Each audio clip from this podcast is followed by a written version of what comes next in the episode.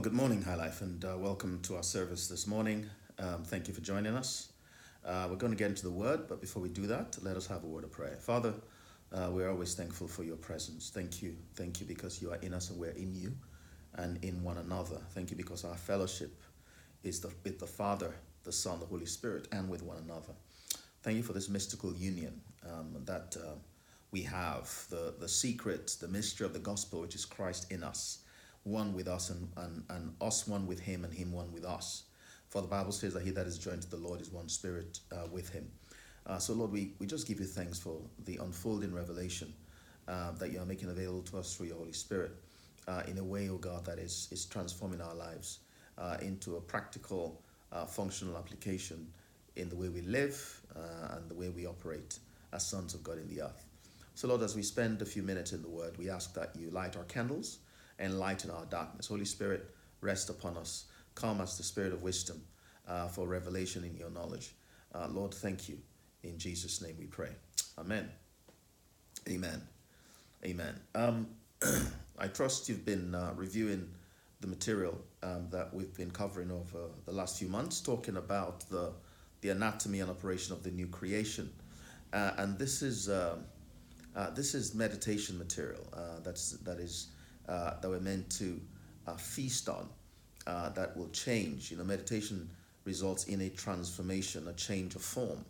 Uh, metamorpho is the process that um, a, a, caterpillar goes through to become a butterfly or a tadpole goes through to become a frog. Uh, so it's not just understanding certain facts as we assimilate these truths through meditation. Um, there's a reconstitution that takes place in our inner man, and we begin uh, our, our, external uh, man, or our, I say our, our soul, uh, begins to take on the form of the life in, of the spirit, and and our body begins to respond to that. So we've been changed from the inside and we are, we are being transformed from the inside out. That life of the Son that is in us uh, begins to absorb the soulish life and, and begins to uh, uh, get transmuted through the soul and to the, through the body. And um, so as we, uh, you know, so these, these uh, foundational uh, redemption truths are the diet uh, that we need for that transformation uh, to take place. Um, so I'm ending the series now uh, with a three part, uh, just a short three part uh, series where uh, I'm talking about, I'm going to be talking about the, the dispensation of sons, the dispensation of sons, or I could, um, you know, also give it a title, um, the threefold dimension, the threefold dimensions of sonship the threefold dimensions of sonship. Uh, let's start by uh, reading Ephesians chapter 4 uh, from verse 11. Uh, speaking about the Lord, he says, And he has appointed some with grace to be apostles, and some with grace to be prophets, and some with grace to be evangelists, and some with grace to be pastors, and some with grace to be teachers. And their calling is to nurture and prepare all the holy believers to do their works of ministry, as they do this, uh, they will enlarge and build up the body of Christ. These grace ministries, these grace ministries will function until we all attain oneness in faith or in the faith, until we all experience the fullness of what it means to know the Son of God. And finally, we become one perfect man with the full dimensions of spiritual maturity and fully developed in the abundance of Christ. And then our immaturity will end and will not be easily shaken by trouble, nor led astray by novel teachings or by false doctrines of deceivers who teach clever lies, but instead will remain strong and always uh, sincere in our love as we express the truth. All our direction and ministries flow, flow from Christ and lead us deeper into Him, the anointed head of His body, the church. For his body has been formed in his image and is closely joined together and constantly connected as one. And every member has been given divine gifts to contribute to the growth of all. And as these gifts operate effectively throughout the body, we are built up and made perfect in love. So the Lord has equipped his body with what he calls grace ministries. Uh, he's called some to be apostles, some prophets, some evangelists, some pastors, some teachers. Now, the function of these ministries is uh, to uh, for us to grow up into Christ. Okay, uh, for us to grow up into Christ, who is the head. So, you could say that the grace ministries are not an end in themselves; they're a means to an end. Um, the, the, the grace ministries are there to equip us or help us in our growth into Christ. Okay? In our growth into Christ.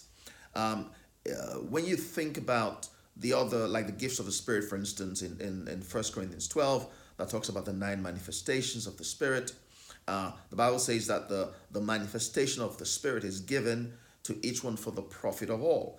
Uh, the, the Spirit manifests through the utterance gifts and the power gifts and the, uh, and the revelation gifts um, to, to bring us uh, benefit as we grow in Christ, growing into Christ. Now, what does growing into Christ mean? Yeah, what does growing into Christ mean? Ephesians 4 says that uh, we're, we're growing into the head, for we are his body. Okay, uh, and we've, we've, we have examined the fact that we are one with Christ. Um, he that is joined to the Lord, he that is in union with, with the Lord, is one spirit with him. So our growth is into our identity as Christ. Our growth is growing into our identity as Christ. Now, what does that mean? Is it merely to know more about the Lord? to know more about um, how he operates. No, it's much more um, fundamental than that because who he is is who we are. Okay? Who he is is who we are.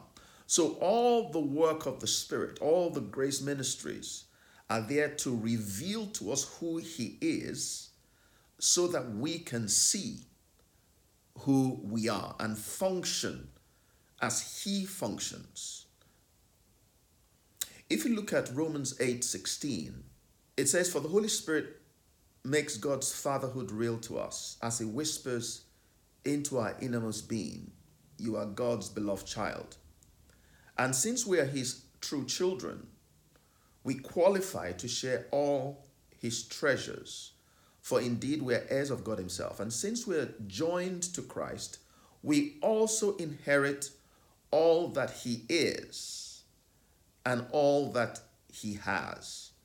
We will experience being co glorified with Him, provided that we accept His sufferings as our own. So we see from here that the function of the work of the Holy Spirit and all these grace ministries is to equip us, yeah, so that we experience being co glorified with Him. Yeah, for as it says, all that He is and all that He has belongs to us as our inheritance. So we're growing in the experience of who He is so that we function in the same capacity. All that He is and all that he has is part of our inheritance. Now let us look at Christ and look at the dimensions that Christ operates in. Because those are the dimensions, the functional dimensions that the Spirit of God is growing us into. Okay? The functional dimensions He's growing us into. So it's not just about knowing more about the Lord, but operating all that He is and all that He has and experiencing being co glorified with Him. Okay, what does being co glorified with Him mean? What, what, what, what is, uh, how, how, how does He operate? In what dimensions does Christ operate? That we are meant to experience the same as we grow up into Him. Okay? Into him as one with him and as heirs and co heirs, joint heirs with him. Now, there are three functional dimensions that Christ operates in. Okay? And those are the three dimensions we're going to look at. And those are the three dimensions that I believe that the Spirit of God is growing us into. The three dimensions are the prophet, the priest, and the king. The prophet, the priest, and the king. Now, now, this is not to be confused with the grace ministries that are given to the church to equip the church. We're talking about the here we're talking about the dimensions of sonship. Okay, not everyone is given a grace ministry uh, to be a prophet or an apostle or a pastor or a teacher or in the health ministry. Not everyone is given that grace ministry. However, as a son of God, um, we are being equipped and groomed and growing into Christ to operate in these three dimensions because these are the three dimensions that Christ operates in as the king, as the priest, and as the prophet. And we must embrace our identity um, and function in these dimensions and understand that our growing in God and our growing into Christ and the equipping of the Holy Spirit is to help us function uh, and, and, uh, and grow in our operation as kings, as priests, and as prophets. Kings, priests, and prophets. So let us um, let us look at uh, Daniel seven um, today, and um, you know, the Lord gave Daniel uh, a, a prophetic revelation of, you know, just of the, the, the development of this age. And um, so let's look at Daniel chapter 7. I'm going to start reading from, um, from verse 1. It says, Earlier, during the first year of King Belshazzar's reign in Babylon, Daniel had a dream and saw visions as he lay in his bed. He wrote down the dream, and this is what he saw. In my vision uh, that night, I, Daniel, saw a great storm churning the surface of a great sea, with strong winds blowing from every direction. These four huge beasts came up out of the water, each different from the others. The first beast was like a lion with eagle's wings. As I watched, its wings were pulled off, and it was left standing on its two hind feet on the ground like a human being, and it was given a human mind. Then I saw a second beast, and it looked like a bear. It was rearing up on one side, and it had three ribs in its mouth between its teeth, and I heard a voice saying, Get up, devour the flesh of many people. Then the third of these strange beasts appeared, and it looked like a leopard. It had four bird's wings on its back, and it had four heads. Great authority was given to this beast. Then in my vision that night, I saw a fourth beast, terrifying, dreadful, and very strong. It devoured and crushed its victims with huge iron teeth and trampled their remains beneath its feet. It was very different from any of the other beasts, and it had ten horns. As I was looking at the horns, suddenly another small horn appeared among them. Three of the first horns were torn out uh, by the roots to make room for it. This little horn had eyes like human eyes and a mouth that boasted uh, that was boasting arrogantly. I watched as thrones were put in place, and the ancient one sat down to judge. His clothing was as white as snow, his hair like purest wool. He sat on a fiery throne with wheels of blazing fire. And a river of fire was flowing out, uh, was pouring out, flowing from his presence. Millions of angels ministered to him. Many millions stood to attend him. Then the court began its session and the books were opened. I continued to watch because I could hear the little horn's boastful speech. I kept watching until the fourth beast was killed and its body was destroyed by fire. The other three beasts had their authority taken from them but they were allowed to live a little while longer. As my vision continued that night, I saw someone like a son of man coming with the clouds of heaven. He approached the Ancient One and was led into his presence. He was given authority, honor, and sovereignty over all the nations of the world, so that people of every race and nation and language would obey him. His rule is eternal, it will never end. His kingdom will never be destroyed.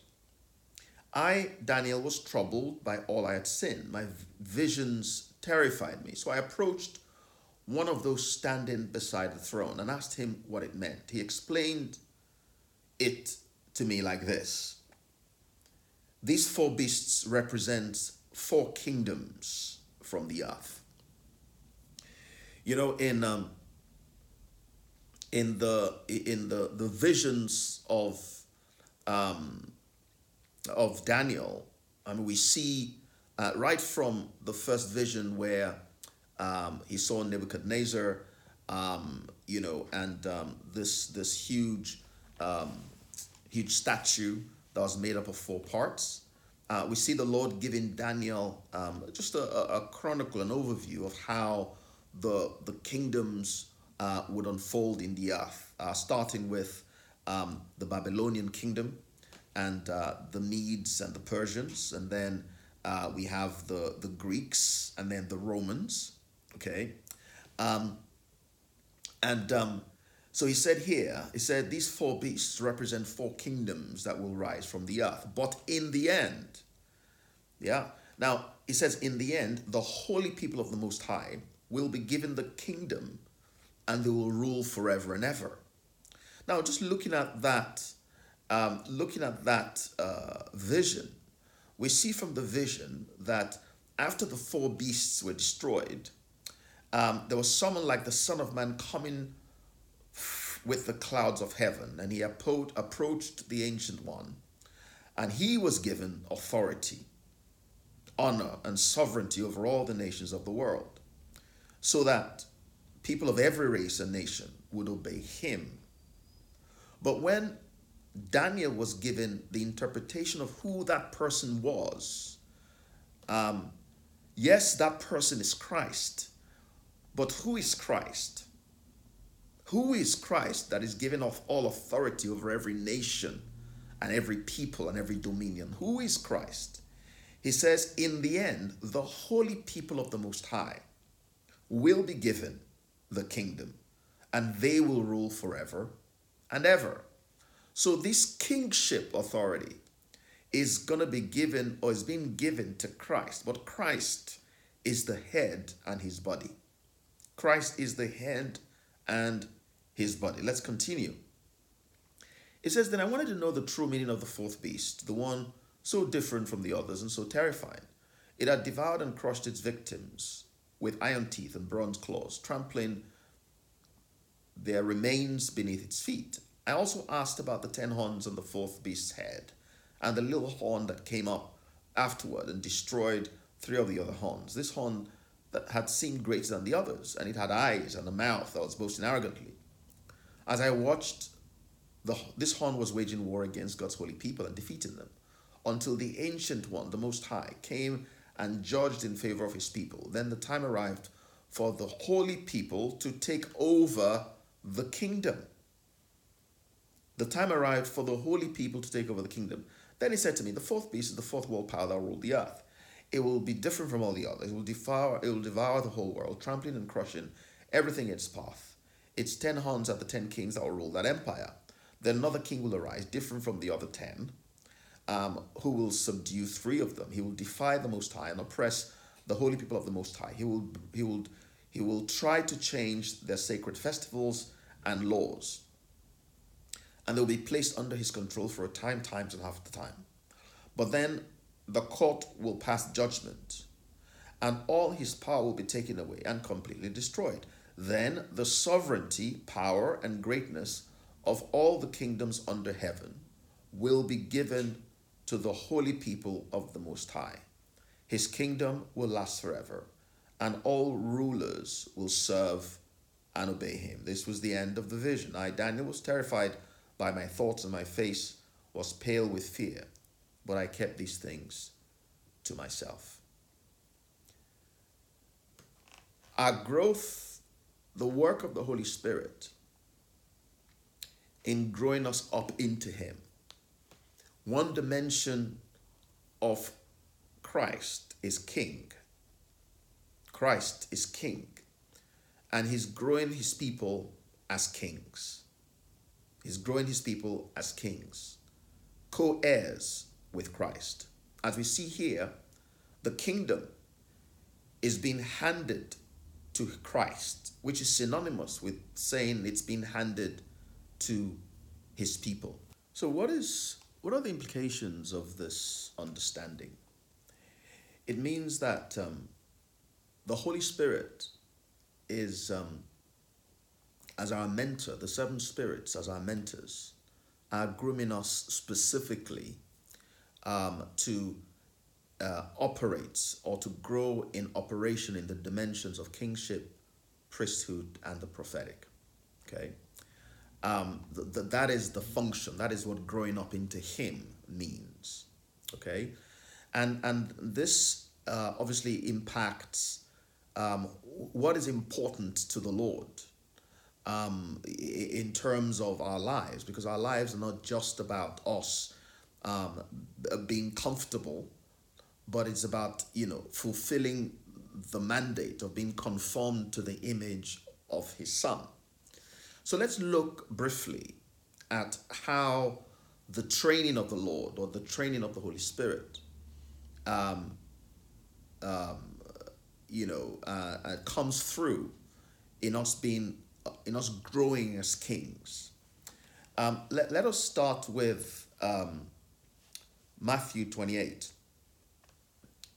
in Matthew 28, we see, yeah, in verse 18, then Jesus came close to them and said, All the authority of the universe has been given to me. Now, none of us will contest that. It says, All the authority of the universe has been given to me. Now go in my authority and make disciples of all nations, baptizing them in the name of the Father, the Son, and the Holy Spirit, and teach them to faithfully follow all that I have commanded you, and never forget that I'm with you every day, even to the completion of this age. All the authority of the universe has been given to me. Now go in my authority. What authority is that? All the authority of the universe. The way we're going to disciple nations is through the exercise of the authority of the universe. The exercise of the authority of the universe. It's not going to be by negotiating, it's not going to be by convincing, it is going to be through the exercise of the authority of the universe. We will not be successful any other way. So, the Spirit of God is opening our eyes to who Christ is so that we can understand who we are. If He's grooming us as kings, um, then we would have to function the way Christ functions as a king. Christ functions as a king through the exercise his authority that has been given to him. That same authority has been given to us and will function, we will only function effectively through the exercise of that authority. You know, in Ecclesiastes,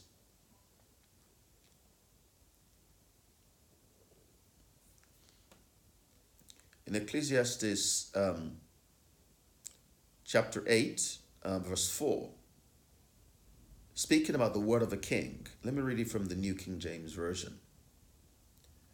It says, Where the word of a king is, there is power.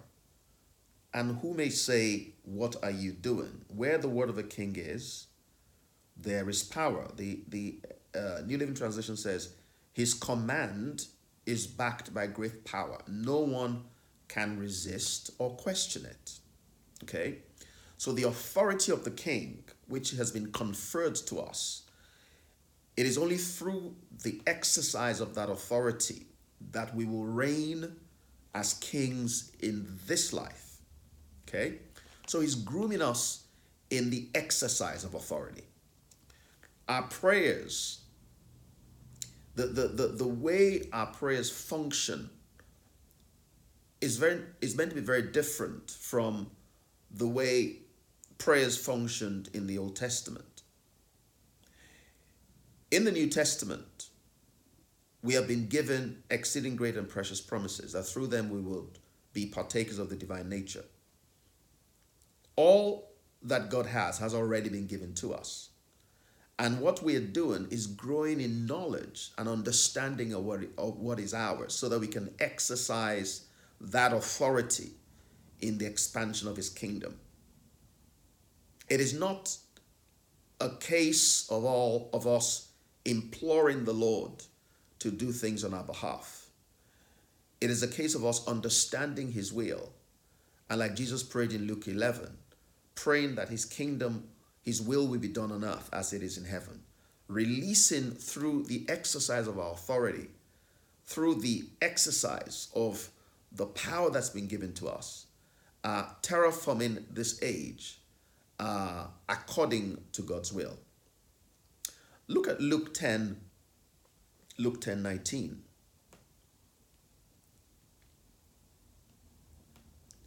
These are kingly dimensions.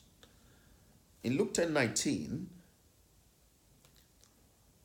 it says, Now you understand that I have imparted to you all my authority